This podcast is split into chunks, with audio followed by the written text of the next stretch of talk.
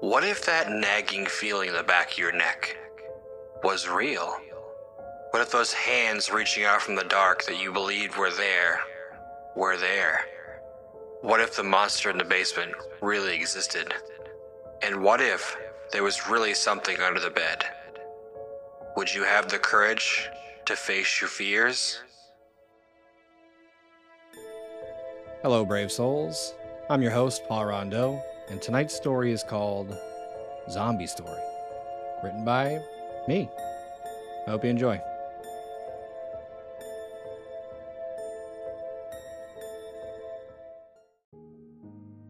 I've been obsessed with the idea of zombies for as long as I can remember.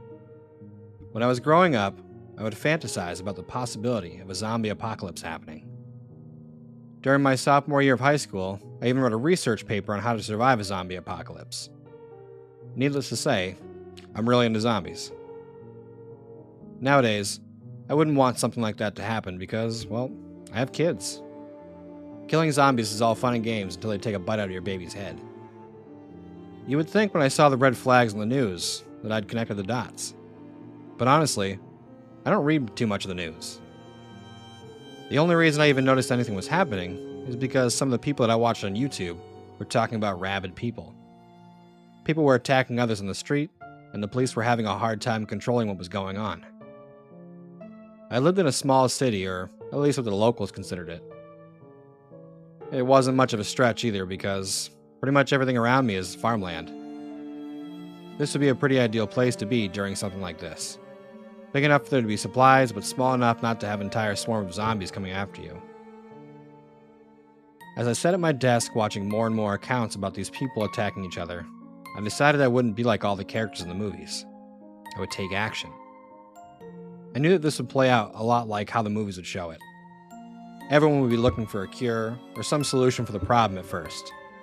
It's not easy to stomach that grandma might be a flesh starved monster. It's easier to shut her away and leave space for hope. This thinking was going to be the reason so many people were going to die. I left work that day and went to our local Walmart. I wanted to pick up some more ammo and grab some supplies for my family and to hunker down while all this either blows over or goes out of control. I was surprised the place looked like it was business as usual. I wondered why no one was freaking out about this. Didn't matter though. Just meant I would be able to get what I needed and get back home. On the way home, I saw what I assumed were a couple of them. They were shambling down the street, and I knew I'd made the right choice. By the time I got home, my family was there, and I told them what needed to happen. My kids didn't question it because they saw it as a few days off from school. My wife wasn't sure, and I had to let her know what I had noticed. She said she'd take the day off to work the next day and help put my mind at ease. I thanked her and grabbed my toolbox. It was time to lock this house down. It took me a few hours, but I was able to get all the downstairs entrances locked down and put bars on the windows. I didn't want any unwanted visitors in the middle of the night. I ate dinner, gave the kids a bath, put them to bed, and then spent the rest of the night watching the news to see how everything was going on. It looked like the virus was spreading. Martial law had been declared in New York City, which is about a six hour drive from where I lived. I knew it was only a matter of time until it spread this way. From what I saw earlier, I figured probably already had. I woke up in the middle of the night to the sound of my baby screaming. I ran to his room and noticed that he just needed his pacifier. This was a pretty normal occurrence, so I walked back to my room and went back to bed. A few hours later, around 4 a.m., I woke up to something banging on my front door. I looked out my bedroom window, which overlooked the front door, and saw a man standing at the door. He was slowly banging on the door. It didn't really even look like he knew where he was. He had just walked into something and couldn't figure out a better way to go through it or around it. I pulled out my cell phone and called 911.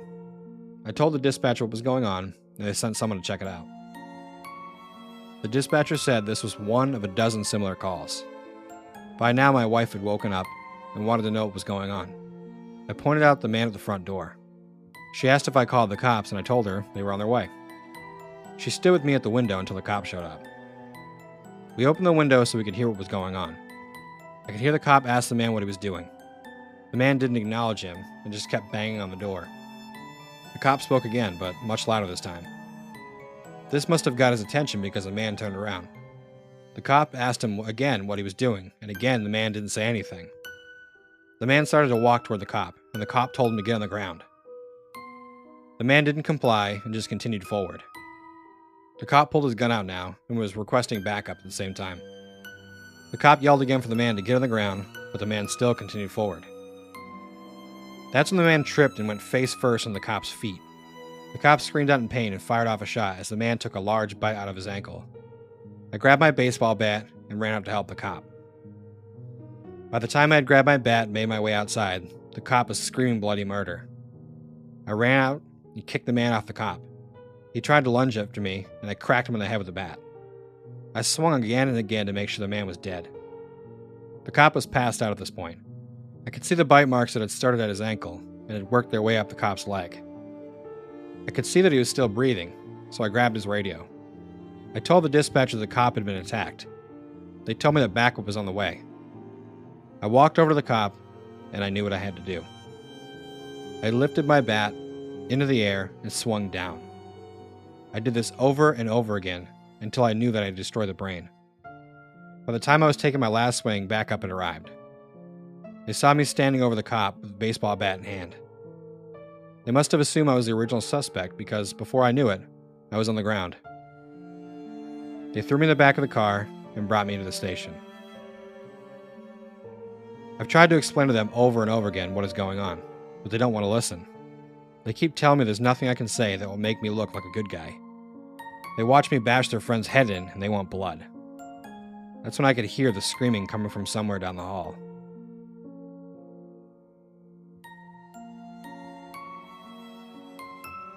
Thanks for listening.